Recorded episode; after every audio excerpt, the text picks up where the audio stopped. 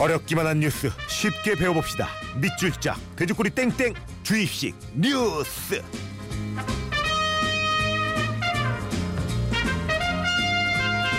굿모닝에프엠의 퍼스널 뉴스 트레이너 시사평론가 김성환 씨, 안녕하세요. 네, 안녕하세요.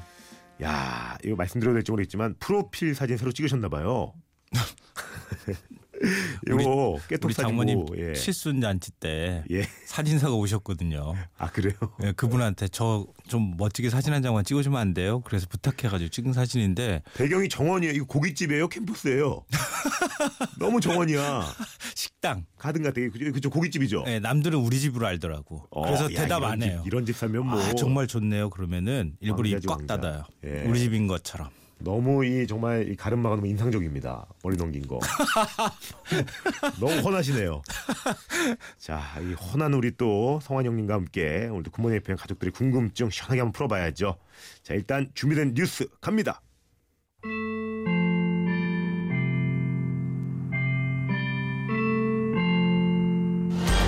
박근혜 대통령은 국무회의를 통과한 최순실 게이트 특검 법안을 최종 제거했습니다. 이젠 야당이 추천할 특별검사를 박 대통령이 그대로 임명할지가 관심입니다. 국회 국정조사특위도 가동되기 시작했습니다. 김기춘 전 비서실장과 우병우 전 민정수석이 다음 달 육 일 국정조사에 불려 나옵니다. 최순실 국정농단 진상규명을 위한 국정조사특위 여야 삼 당 간사는 일 차 증인 이십일 명을 확정했습니다. 최순실, 사은택, 고영태 씨는 물론 안종범, 우병우, 조원동 전 수석, 문고리 삼 인방 등 청와대 측근 인사도 증인으로 채택됐습니다. 박 대통령 증인 채택 문제는 여야 간 입장이 엇갈려 추후 논의하기로 했습니다. 자, 청취자 주혜진 님이 질문을 해주셨는데 요즘 뉴스에서 가장 많이 들리는 말 중 하나가 특검이 아닐까 싶은데요. 도대체 특검이 정확히 뭔가요? 검찰과 특검의 차이는 뭔지, 절차는 어떻게 되는 건지 특검에 대해서 알려주세요.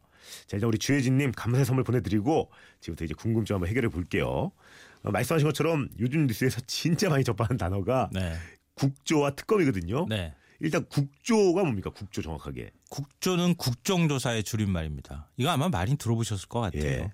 그러니까 국정감사 및 조사에 관한 법률이라고 있는데요. 이게 약칭 국감국조법이라고 부르는데 음. 이 법에 따라서 실시를 하는 겁니다. 그러니까 국감이란 말은 아마 많이 들어보셨을 거예요. 네. 국회가 일 년에 한 번씩 정부기관을 상대로 감사를 하잖아요. 네네. 의원들이 막 피감기관장 불러놓고 똑바로 못합니까? 막 이렇게 소리지잖아요. 어, 그거 재밌어요. 그거. 예. 아, 그거 재밌어요? 소리 엄청 답답하긴 한데 예. 어, 통쾌할 때도 있잖아요. 아, 그렇죠. 예. 물론 예. 잘하면은 통쾌하지만 예. 또 말도 안 되는 어이없는 일로 큰 소리 쳐가지고 그렇죠. 또 어, 국민들한테 약간 좀 그렇게 하는 게 있는데요. 이번에 올해 국감 최고의 화제 인물이라고 해야 되나요? 새누리당 이은재 의원 유명하잖아요. 아, 엠에스님. 예. 예, 왜 엠에스 오피스를 엠에스에서 하느냐 이런 황당한 질문을 했다가 네. 나중에 이제 큰 곤욕을 치르기도 했었죠. 이게 바로 국감입니다. 음. 그럼 국정조사는 뭐냐? 조사잖아요, 말 그대로. 그렇죠. 그러니까 국회가 국정의 어떤 특정 사안에 대해서 조사를 벌이는 겁니다. 이번에 최순실 게이트 국정조사가 바로 여기에 해당이 되는 건데요. 이 명칭을 아마 들어보신 적이 별로 없을 것 같아요. 명칭이 굉장히 길어요. 실제로. 아, 명칭이 있어요? 네. 박근혜 정부의 최순실 등 민간인에 의한 국정농단 의혹 사건 진상규명을 위한 국정조사. 오. 항상 국회가 뭔가 이렇게 이름을 붙이면 이렇게 길어져요. 법률 이름도 이렇게 길고. 오, 이게 이 최순실 게이트의 정식 명칭이군요. 예, 예. 야, 그게 박근혜 게이트라고 해야 되는 게 맞긴 맞네요. 예, 박근혜, 아, 박근혜 최순실 예. 게이트라고 얘기하죠. 예, 요즘에. 예. 국정조사를 하려면 그 별도의 조사기구가 있어야 될 거잖아요. 그렇죠. 예. 조사를 하는 주체가 있어야지 조사를 할 수가 있으니까요. 음. 보통 국회 상임위가 조사를 할 수도 있는데요. 예. 이번에는 여야가 특별조사위원회를 구성을 하기로 했습니다. 그 특조위가 조사하는 걸 바로 굉장히 이것도 많이 들어본 단어일 텐데요. 네. 청문회라고 부릅니다. 아, 이거는 그냥 늘 하는 게 아니고 이렇게 특별조사위원회가 생겨야 하는 거예요? 아니, 그건 아니고요. 네. 일반 이제 상임위 차원에서도 조사를 할 수가 있도록 돼 있는데 네. 어, 아무래도 이번 경우에는 굉장히 중요한 사안이잖아요. 그렇죠. 이런 경우에는 여야가 특별조사위원회, 의원들이 같이 조사위원회를 꾸려가지고 거기서 네. 이제 청문회를 하게 되는 거죠. 음. 근데 청문회라고 하면은 많이 들어보셨을 거예요. 제일 대표적인 청문회, 오공비리 청문회. 전두환 전 대통령. 예. 예. 그러니까 천구백팔십팔 년도에 전두환 정권 비리를 조사한 청문회인데요. 그렇죠. 이때 청문회가 열린 게 우리나라 헌정사상 최초의 청문회입니다. 음. 그러니까 이때 지금의 미르K 스포츠 재단 격인 이래재단 청문회가 동시에 같이 열렸는데요. 네. 이 이래재단이라고 하는 거게 이래가 전두환 전 대통령의 호예요. 자기 아... 이름을 딴 재단을 만든 건데 그때도 대기업들의 발목을 비틀어가지고 돈을 받아냈거든요. 야, 제가 무죄 가지고 이런 거 몰랐거든요. 어. 그러니까 이게 그냥 계속 그랬던 거네요. 네, 네. 이번에 그냥 정말 수면 위로 올라온 거지. 계속. 네. 와. 그러니까 과거 군사 독재 시절에 있었던 게 지금 이제 반복됐다 이렇게 볼 수 있는데요. 당시에 네. 오백팔십구억 원을 거뒀는데요. 지금하고 비교하면은 지금 올해 이번에 거둔 게 이제 칠백칠십사억 원이라고 하잖아요. 네. 근데 그때 오백팔십구억 원이 얼마나 큰 돈이었냐면은 당시 아파트 한 채 가격이 천이백만 원이었어요. 아니 어디다 나라 하나를 더 만들려고 그랬나? 어떻게 오백팔십구? 그러니까 와. 그러니까 어마어마한 문제가 돼서 나중에 이제 뭐 청문회까지 하고 그랬는데 예. 아, 이게 역사는 반복된다고 하나요? 이번에도 똑같이 이렇게 청문회를 열게 된 건데요. 예. 어찌됐든 이때부터 광주 민주화운동 청문회, 언론 통폐합 청문회, 뭐 천구백구십구년도에 있었던 고급 온로비 사건 청문회 뭐 등등등 청문회가 계속 열리기도 했었죠. 야, 그 청문회가 열리면 증인이 있어야 되잖아요. 어, 그렇죠. 당연히 증인이 있어야 청문회를 하는 거죠. 이번에 증인 엄청 나올 것 같은데. 이번에 총 스물네 명의 증인으로 네. 채택이 됐는데요. 박근혜 대통령은 증인으로 채택되지 않았습니다. 음. 근데 당연히 뭐 증인이라고 하는 게 앞서 제가 그 청문회 그리고 국정조사 이름 말씀드렸잖아요. 네. 다시 한번 말씀드릴까요? 박근혜 정부의 최순실 등 민간에 의한 국정농단 의혹 사건 진상규명을 위한 국정조사. 너무 지친다. 아, 타이틀도 너무 지치네. 지쳐. 네. 맞아. 이거 좀 네. 짧게 좀 졌으면 좋겠어. 나도 네. 항상. 네. 우리 이제 법률 같은 거 보면은 너무 말 어렵게 하잖아요. 그거 좀 네. 쉽게 하면 안 되나? 뭐 그러니까, 그런 이제 아쉬움이 드는데요. 예. 그러니까 결국은 최순실 씨가 가장 중심이 되는 핵심 증인이 될 것이고 음. 최순실 씨 언니 최순득 씨, 조카 장시호 씨. 이 우리나라 체육계 흔들었다고 하죠. 네. 딸 정유라 씨. 또 이 돈을 갖다 준 이재용 삼성전자 부회장 등 재계 총수 아홉 명. 음. 근데 이것 때문에 재계가 지금 떨고 있다 이런 얘기를 그렇죠. 들리는데요. 네. 그래서 십이월 육일 일 차 청문회를 시작으로 총 네 차례 청문회가 진행이 되고요. 이 장면은 티비로 전국에 생중계됩니다. 아, 꼭 봐야겠네요. 예. 네. 그리고 불법 성형 시술 의혹과 관련해서 또 차원병원과 김영재 의원, 강남보건소 뭐 이런 곳에 대해서도 현장 조사가 진행될 예정입니다. 음. 또 성형 의혹과 관련해서 지금 이제 세월호 일곱 시간하고 연결이 되거든요. 네네. 이 연결고리가 발견이 되면 이 부분도 조사할 예정이라고 합니다. 무조건 해야죠. 근데 이런 분들 왜 잘 안 나오시잖아요. 이거 안 나올 수도 있는 거예요? 아, 안 나오면 안, 이번 청문회 네. 같은 경우에는 안 나올 네. 수 없어요. 무조건 나와야 돼요. 예, 거부할 수 없어요. 꼭 봐야지. 예. 그리고 지금 구속된 사람들도 나오잖아요. 네네네. 지금 구속된 일종의 피의자라고 할 수 있는데 이 사람들도 구치소에 있는 사람들 데리고 와가지고 청문회 장에 세웁니다. 아, 좋습니다. 그럼 이번에는 특검. 예, 이 특검은 국정조사랑은 어떻게 다른 거예요? 어, 국정조사는 말 그대로 제가 지금까지 쭉 설명드렸잖아요. 국회가 예. 국정에 대해서 조사를 하는 건데 특검은 별도 특검법에 따라서 특별한 사안을 수사하는 검사를 임명하는 겁니다. 그래서 음. 그 검사한테 수사를 맡기는 건데요. 그러니까 이 검사는 일반적인 검사가 할 수 있는 모든 권한을 다 갖고 있게 됩니다. 뭐 예를 들면은 독립적으로 수사도 하고 기소도 할 수 있어요. 그런데 검찰이 수사하면 되는데 굳이 특검을 두는 이유는 뭐예요? 이게 정말 중요한데요. 예. 지금부터 잘 들어보세요. 예. 특검은 별도의 검찰청을 하나 만드는 거랑 똑같아요. 아니 검찰이 있는데 왜 또 만들어요? 그러니까 왜 그러냐면은 수사의 독립성을 부여하기 위해서입니다. 이 검찰은 권력으로부터 자유롭지 못하거든요. 오. 왜냐하면은 대통령이 법무부 장관도 임명하고 검찰청장도 임명하잖아요. 그렇죠.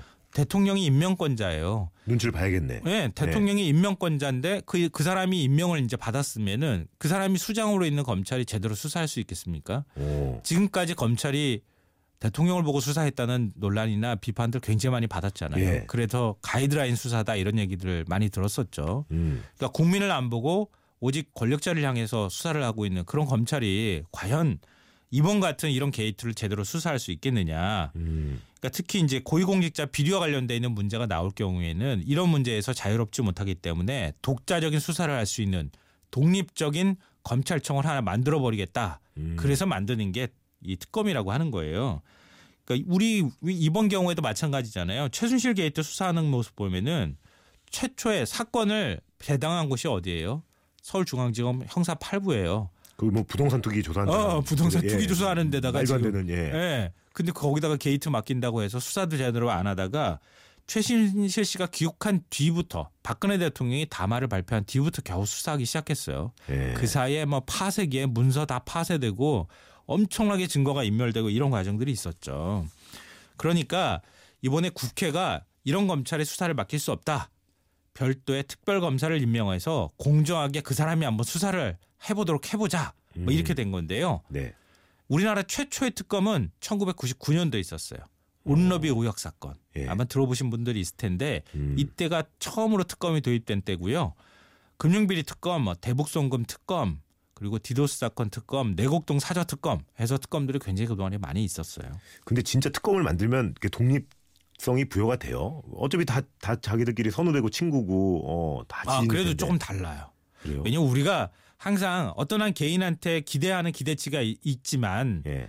어 그리고 조직으로부터 자유로운 거하고는 또 차원이 달라요. 아, 그러니까 검찰 안에 검찰청 네. 안에 들어가 있을 때 검사 시절하고 밖에 네. 나와가지고 독립적으로 자기가 어떤 권한을 부여받았을 때 네. 그때는 수사하는 태도가 달라지거든요. 꼭 그랬으면 좋겠고 네. 그럼 이게 누구를 이제 특검으로 임명하느냐가 굉장히 중요하잖아요, 그렇죠? 예.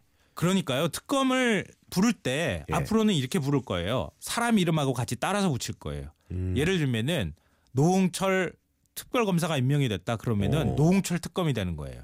그러니까 오. 자기 명예하고도 관련이 있어요.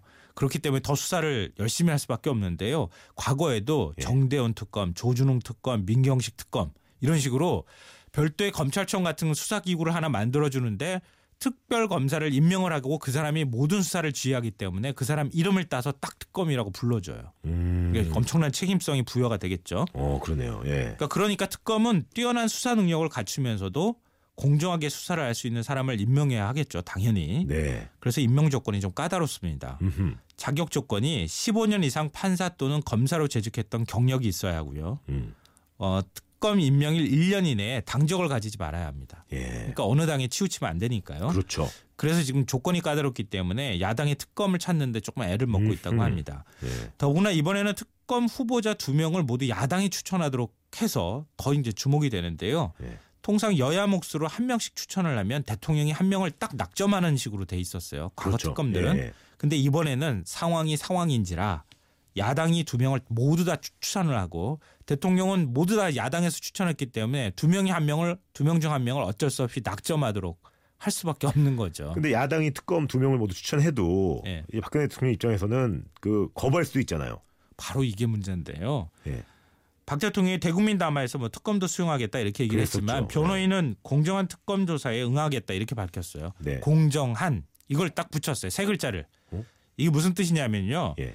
대통령 입장에서 특검이 어, 뭔가 좀 너무 치우친 거 아니야? 야당에 이렇게 생각하면은 임명하지 와. 않고 버틸 수 있다는 건데요. 와 무섭네요. 예. 특검 후보를 추천하면은 대통령은 삼 일, 삼 일 이내에 그중에 한 명을 특검으로 임명하도록 돼 있어요. 법에는. 음. 근데 특병을, 특검을 임명하지 않을 경우에 무슨 벌을 준다는 벌칙 조항이 없어요. 아... 그러니까 대통령이 특검을 임명하지 않고 그냥 버티기로 들어간다. 그러면 방법이 없다. 그럼 만약에 이제, 이제 우리가 이렇게 해가지고 박 대통령이 이제 특검을 임명했다고 치고 네. 특검이 구성이 되면 그 본격적인 수사는 언제 시작이 되는 거예요? 최소한 한 달 정도는 필요한데요. 한 달이나? 네. 특검을 임명하는데 길게는 한 십사 일 정도가 걸리고요. 왜냐하면 핑퐁처럼 대통령한테 갔다 다시 왔다 갔다 왔다 갔다 하거든요. 네. 특검이 임명되면 또 검사 이십 명, 공무원 사십 명도 파견을 받아야 돼요. 그 사람들 선정하는 작업도 있어야 어휴. 되겠죠. 사무실도 마련해야지, 직기도 마련해야 되지. 이게 한 이십 일 걸립니다. 어휴. 그러니까 십이월 초에 임명이 된다 하더라도 내년 일월부터 본격적인 수사가 가능하다. 그러니까 최장 백 일 동안 수사를 할 수 있기 때문에 삼월 말이나 사월 초쯤이나 돼야 최종 수사 결과가 나온다. 이런 까마득하네요, 건데요. 까마득해. 너무 답답하시겠지만 답답하네요. 중간중간에 수사 내용을 브리핑할 거예요. 아, 예. 되게 어떤 내용을 특검이 찾아내느냐에 따라서 또 한번 온 나라가 좀 시끄러워지지 않을까 좀 걱정돼요. 계속 시끄럽겠네요. 네, 맞아요. 아. 자, 문제 드리겠습니다. 예. 여야가 특별조사위원회를 구성해서 진상규명을 위해 증인, 참고인, 감정인을 채택하여 필요한 증언을 듣는 제도. 이것을 무엇이라고 할까요? 제가 네. 앞서서 말씀드렸죠? 네, 쉽습니다. 미니나 문자, 모바일 메시지로 지금부터 정답 보내주시면 되고요. 문자는 샵 팔천 번, 긴 건 백 원, 짧은 건 오십 원 추가됩니다. 굿모닝 에프엠 노홍철입니다. 에스트리는 선물입니다. 언제나 밥맛 좋은 충주 미소진 쌀에서 쌀, 신선함의 시작 서브웨이에서 샌드위치 교환권, 신라스테이 구로에서 조식 포함 호텔 숙박권, 웅진 플레이 도시에서 워터파크 사 인 가족 이용권, 파라다이스 도고에서 스파 워터파크권, 서점다운 서점 영품문고에서 문화상품권, 해외 직구 배송대행 아이포터에서 이용상품권, 명품 블랙박스 마이딘에서 오 인치 블랙박스, 칠십오 가지 영양소 얼라이브에서 멀티비타민, 원료까지 생각한다면 고려은단에서 영국산 비타민C, 농협 홍삼 한삼인에서 홍삼순액 골드, 엄마의 마음을 담은 글라스락에서 유리 밀폐용기 세트, 더 페이스샵에서 더 테라피 오일 블렌딩 크림, 대한민국 면도기 도르코에서 면도기 세트, 이태리 명품 로베르타 디 까메리노에서 차량용 방향제, 큐원 상쾌한에서 간편한 숙취해소 제품, 주식회사 홍진경에서 만두 세트, 교동식품에서 하우촌 탕류 세트, 건강식품 전문 지엔엠 자연의 품격에서 마키베리 파우더, 주식회사 예스폼에서 문서서식 이용권, 내일 더 빛나는 마스크 제이준에서 마스크팩, 다이어리가 예쁜 텐바이텐에서 기프트 카드를 드립니다. 자, 주입식 뉴스 실전 모의고사 정답은 청문회였죠. 강신님, 홍서연님, 최진님, 삼일팔공님, 이공공사님, 팔공일일님 선물 드리고요. 아, 시간이 다 됐네요. 인사를 드려야겠네요. 인사 네. 부탁드립니다. 뿅. 감사합니다. 여러분, 하고 싶은 거, 하고 싶은 거 하세요. 급하게 물러갑니다.